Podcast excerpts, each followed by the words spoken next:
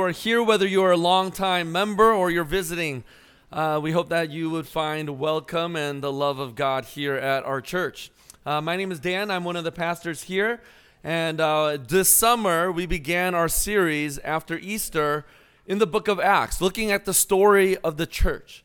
And so, if you have a Bible, turn to Acts chapter 9. But if you don't, we also have Bibles underneath the chair in front of you, and you could use one of those church Bibles. You can turn to page 917 um, but we also will have it on the screen for you to follow along with us as we read the scriptures here. As we look at this chapter, Acts 9, verses 1 through 19, what we see here is a conversion. And it's probably the most important conversion of the history of the church. Not because of how important Saul or Paul is, and how I might interchange those words during my sermon this morning. Saul becomes Paul later on. Um, but the reason it's probably the most important conversion of all time is because of the ripple effects that brings about the course of history in the church. And not just because of the way Christianity spreads around the world, but because Paul becomes the author of 13 of the books here in the New Testament. And as we look at this, I think the other aspect of conversion, one when one is not a follower of Jesus and becomes a follower of Jesus, the other thing we have to see here is that I think sometimes we can read this chapter and go, man, I wish my conversion was like this. Or all conversions should look like this, where there's a blinding light and a vision, and you are completely drastically changed from one second to another. But we see throughout Scripture that there's all different kinds of paradigms for conversion, right? The different. We saw one last week, where the Ethiopian eunuch is just reading the Scriptures, just doing a Bible study, and he comes to faith and is converted to follow Jesus. But what we see throughout all these different conversions is that there are these ingredients that are similar. And those are the paradigms we want to be able to look at, and that's what we're going to look at. So I'm going to invite Drew Wass to come on up and read the passage for us. And we're going to read just the first 19 verses of chapter 9. So let's give attention to God's word as Drew reads for us this chapter, Acts 9, verses 1 through 19. Thanks be to God. Thanks, Drew. Pray with me. Lord, we give you thanks for your word to us. And we thank you for the ways that you worked in Saul's life and the Holy Spirit that is still the same this morning. And so, Lord, I pray that your spirit that changed the life of Saul to Paul and was so instrumental to the growth of the church, that same spirit, Lord, would it work in our hearts so that we might be transformed and changed to become more like you in the places that you have called us to be. We pray all of these things in Jesus' name. Amen. As I studied this passage, I kept asking myself, do people change? I know this is a question that many of us wrestle with, and maybe points of conversation that you have with friends or neighbors or coworkers or even your own family. Do people change? And I'm not just talking about preferences. Like when I met my wife, she only loved chicken. But then after she met me, she began to love steak, seafood. She likes light roast coffee beans now and drinks coffee black. I'm a proud husband. But that's not the kind of change I'm talking about this morning. I'm talking about real whole person change from the inside out. Do people actually change? Now, there's a TV show that I've been following that concluded last Sunday or maybe two Sundays ago called Ted Lasso. Now, I'm, I'm not going to recommend it to everybody. Maybe it, it, would require some mature audience, and I wouldn't recommend it to my maybe some of my younger girls. But it ended, and the, in the last episode, it asked the question Do people change? And a specific character asked this.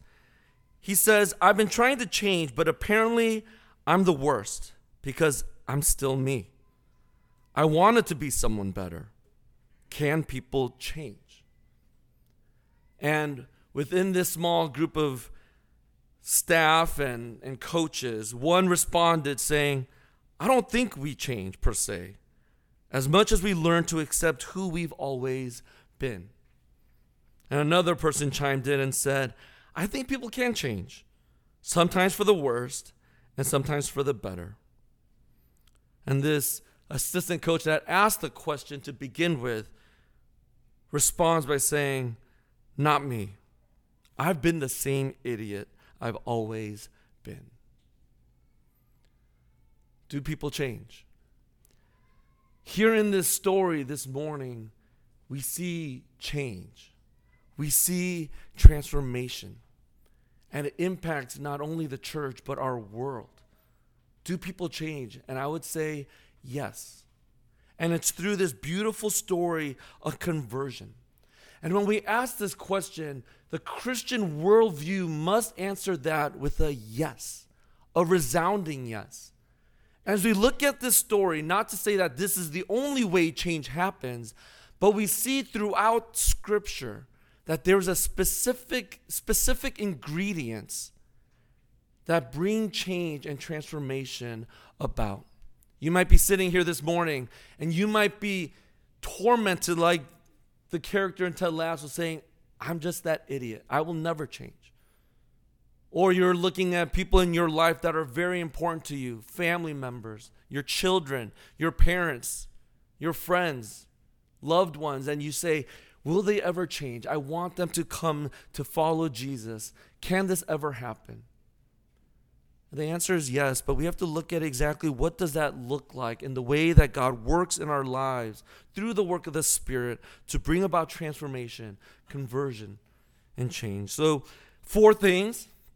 Go through them quickly, but it'll be God's initiative, God's self-revelation, God's grace, and God's family. So let's begin here with God's initiative.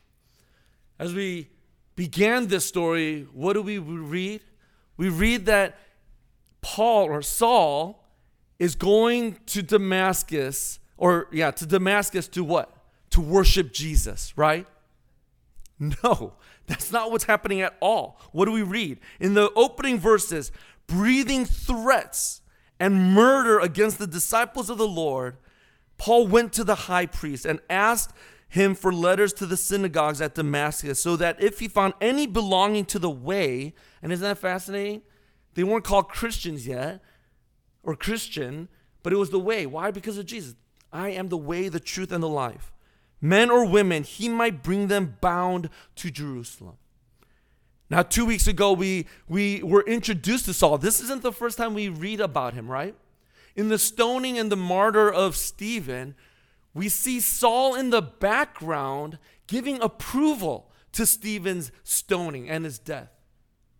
And with his approval, we read that Luke says Paul was ravaging the church. He was this beast, destroying and tearing apart Christians all over Jerusalem and into Damascus, 150 miles away, which would take a week's travel. He was convinced that after watching the martyr or the killing of Stephen, this was his primary purpose in life to get rid of all those that were following Jesus and professed Jesus as God.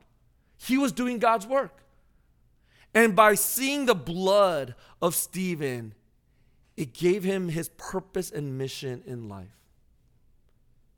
To not just bring back people to imprison them, but to bring them to trial like Stephen and to kill every Christian, rid of all Christians on earth. And it's in this situation that God initiates. God is the one who pursues Saul. He's not even wrestling whether Jesus is the way, the truth, and the life. He's not even debating or a skeptic. He is outright a murderer wanting to kill all Christians. And you might read this and go, well, you know, he must have been this brute or this animal. But no, he was a well-educated man. He taught under he was taught under Gamaliel, the greatest teacher of all time. He knew the scriptures inside and out. He knew who God was. He knew the way of the people. He understood the Old Testament inside and out. And as an educated, powerful man who was influential as a Pharisee of Pharisees, as he professes, he was out for blood to kill every Christian. And it's in that context God initiates and wants to meet Saul on the road to Damascus. I don't know about you, but that is an absolutely absurd thing to think about.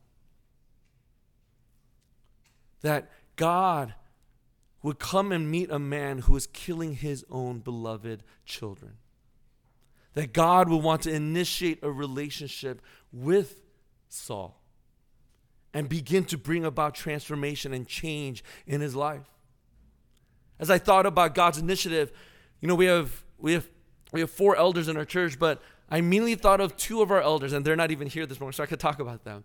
Leo Shu, one of our elders, and Brian Berkey.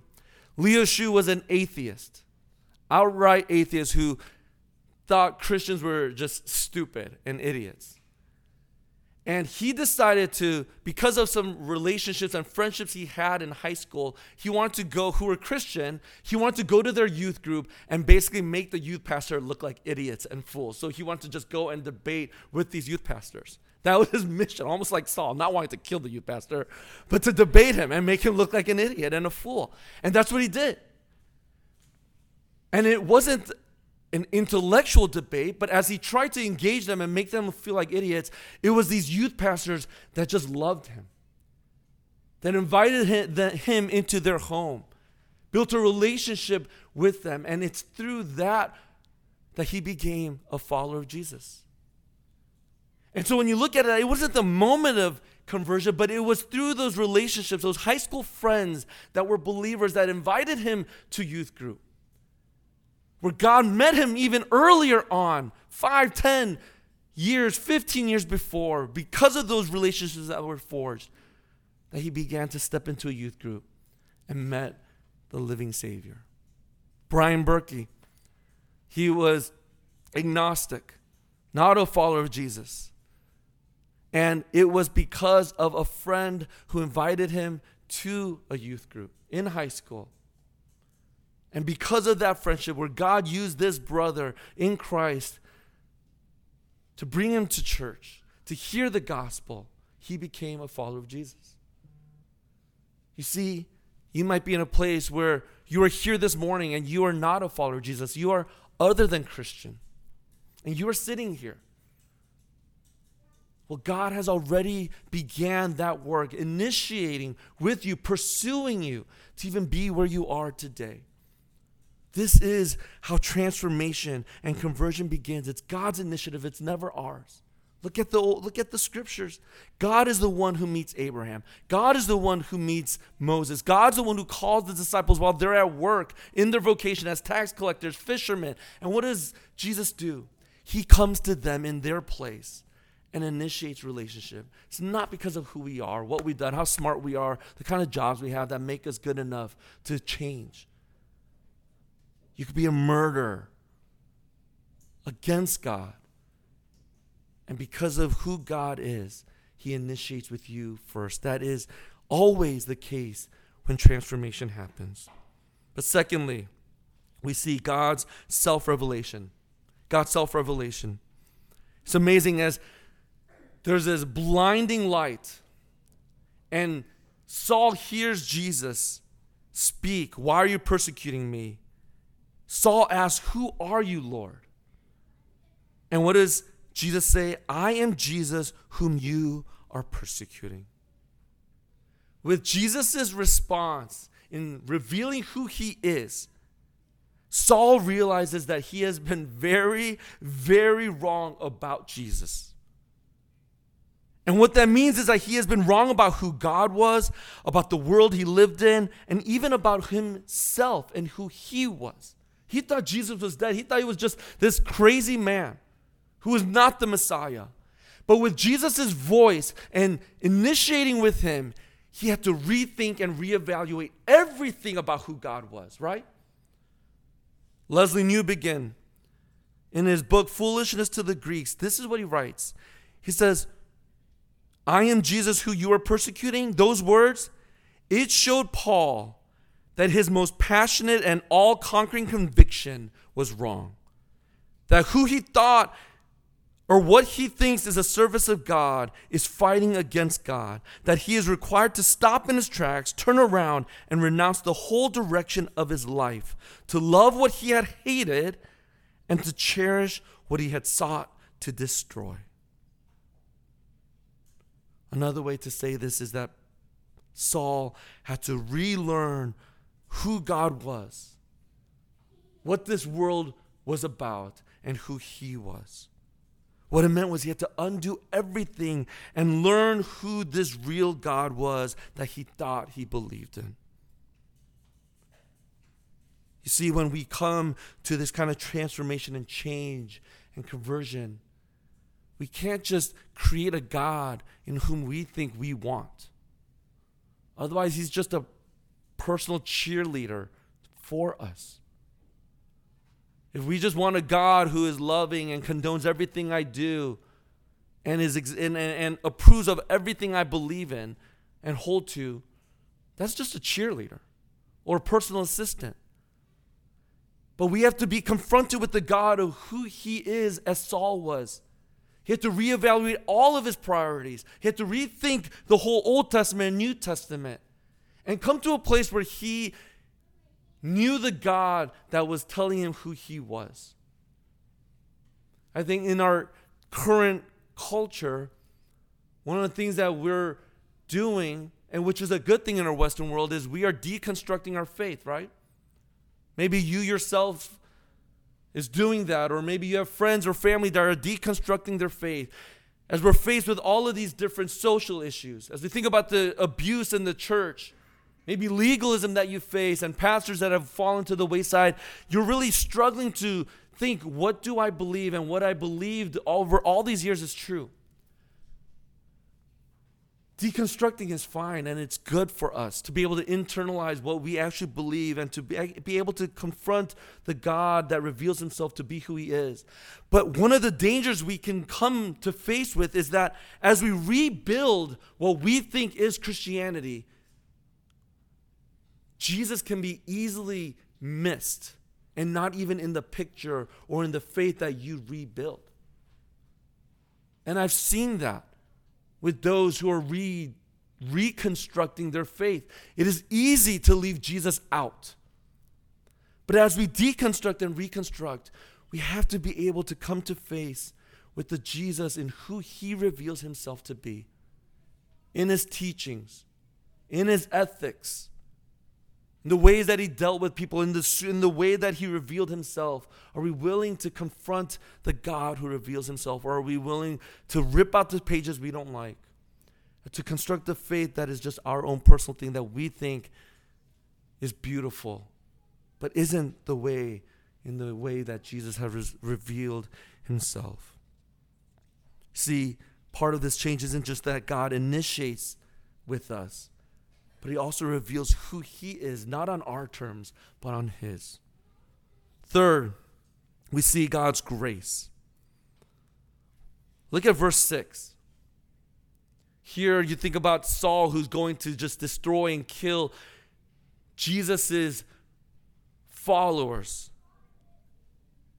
And look what Jesus says to Saul in verse 6. But rise and enter the city and you'll be told what you are to do. You know what's amazing about that?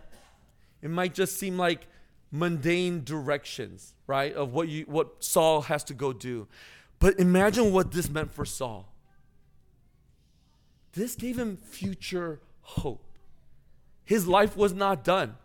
God could have easily destroyed him and brought about the consequences that he rightfully deserved. But what does Jesus say to him? Rise, enter the city, and you will be told what you are to do. This is God's grace for you and for me. Saul had a future and a hope that God was going to finish the good work that he has begun in him. And that is true for you and for me. This is the grace of God that we need. Saul wasn't a good man, he was evil. He was absolutely evil. And yet, God's grace allows him to have a future and to be able to be transformed and changed and bring about transformation in where God would call him to do. One pastor said it this way Jesus, the victim of Saul's crimes, forgives him, even before Saul could ask for it or even dream of what he could receive. This is the beautiful, beautiful promise that is ours. We have a future. We have a hope that God can change us, not just leave us in how we are or we were, but He wants to make us whole. He wants to make us better. He wants to change us and transform us from the inside out so we might be used for His glory. And that's what He does, right? In verse 15, 16, we'll look at that. But He tells this man, Ananias, Go, for Paul or Saul is a chosen instrument of mine to carry my name before the Gentiles and kings and the children of Israel. For I will show him how much he must suffer for the sake of my name. Do you believe that you can be redeemed? Do you believe that you can be changed? I struggle myself with a judgmental heart. I'm absolutely critical of myself and of others. I struggle to pray because I am so self reliant on my own strengths and my own gifts. But here, what I need to believe in myself is that there is hope. There is a future glory. There's a future hope that I am going to be used not only for the benefit of growing to become more like Christ, but that he will use me despite of my faults and despite of my sin and despite of my inadequacies, that he's making me more like Christ. So I could be a blessing to others. I have to remember this, and so do you. This is God's grace for us. He doesn't just leave you as you are, but He changes us through His grace. The last thing we see here is that change and conversion comes through God's family. There's this dream within a dream that we see happen here, right? Because God comes to this man named Ananias and he tells him, Saul has had a dream that you are going to come to him to be able to tell him what to do. And so Ananias is wrestling with this. Look, look at verse 11. And the Lord said to Ananias, Rise and go to the street called Straight, and at the house of Judas, look for a man of Tarsus named Saul, for behold, he is praying. And he has seen in a vision a man named Ananias come in and lay his hands on him so that he might regain his sight. Now, how does Ananias respond in verse 13? But Ananias answered, Lord, I have heard from many about this man, how much evil he has done to your saints at Jerusalem. And here he has authority from the chief priest to bind all who call on your name. In other words, what he's saying is, uh, God, nope. I, I know I, I, we all have heard about Saul. His reputation precedes him wherever he goes. This dude is evil and wicked and, and binds, and he's got this letter, this edict to bind all the Christians in Damascus and bring them back to Jerusalem to be, to be brought up on trumped up charges and to kill them like Stephen. Uh, I think you got the wrong Saul or you got the wrong dude to go do this. And the other thing I think Ananias, by responding to God in this way, is saying, is asking the question that I began with today Do people really change? God, have you really changed Saul's life? Like, is he truly a follower of Jesus now? How can I believe that? And that's a question for you and I to wrestle with in the family of God. Have you lost the wonder of God's grace that brings about transformation in one another's lives? Maybe we're like Ananias, unsure if God's grace is powerful enough to bring about change.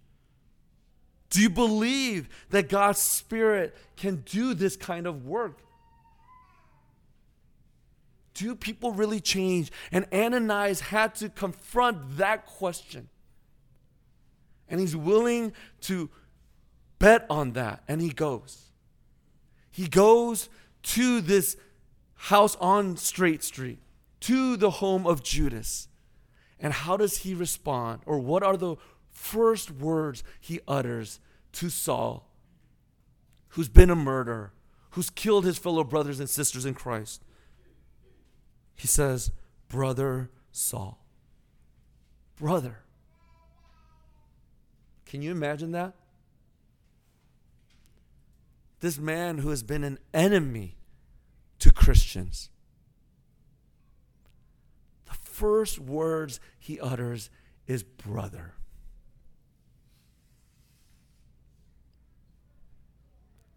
And the first words Saul hears is brother. Imagine all the shame he carried. Imagine his own broken identity and having to confront someone that he was killing, their family. The first words he hears is one of identity, one of relationship that locates him and says, You are a brother now in Christ. No longer a murderer, no longer a killer, no longer an enemy, but a brother of mine.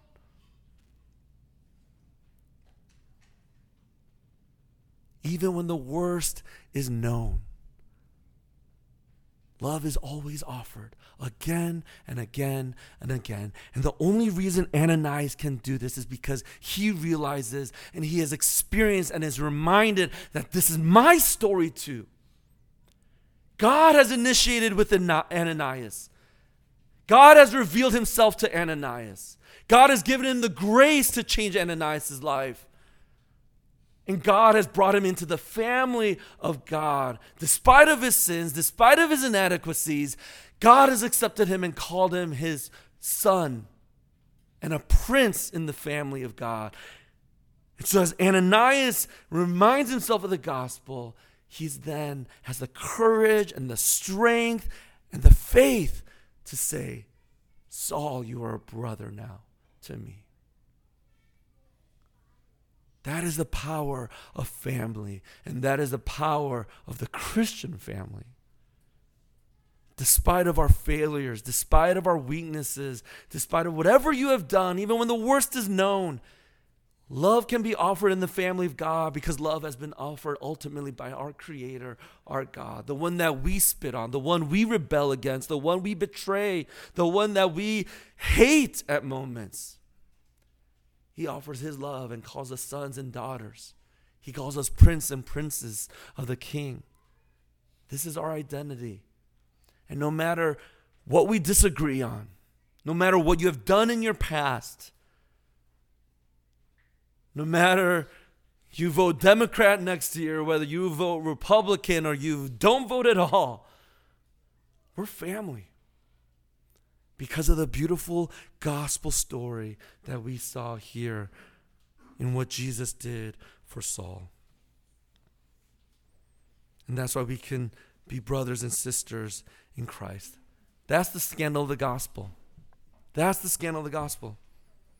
And that's what transformation, true change looks like. It's not something that we do. Listen here, this is so important. Christianity isn't something that we do. No. Christianity, the gospel, it's something that's done to us. And because it's something that's done to us, that's why change happens. It's not a behavior modification, it's not 10 steps to a better life. But what Christianity offers each and every single person, whether you are a follower of Jesus or not, if you place your faith in Him, He changes you from the inside out. This is God's work alone that He does for you and for me. In Ted Lasso, the final words about whether people change or not is this.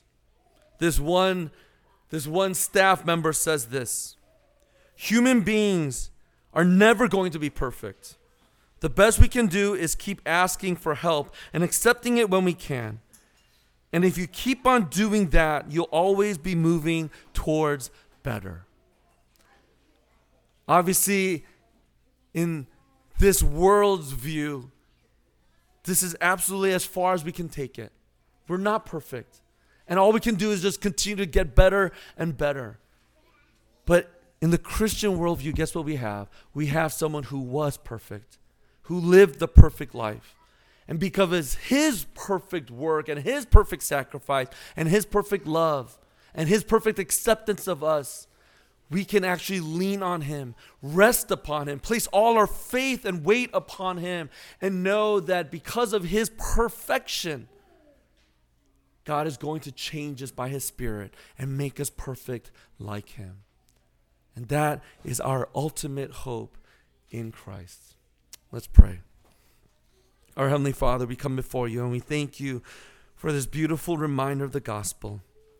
That is nothing that we can do, something that we have done or haven't done, or something that we will do, but only because of what Jesus has done for us. You initiated with us. You're the one who pursued us. You're the one who loved us infinitely. You're the one who revealed yourself to us. You're the one who has given us the grace to change, and you have brought us into the family. And so, Lord, I pray that you would not only remind us of these truths, but that you would strengthen us here at the table now. Feed us, strengthen us, so that even as we go into this week,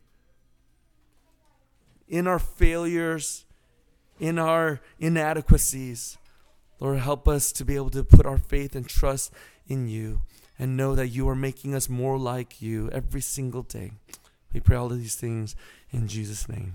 Amen.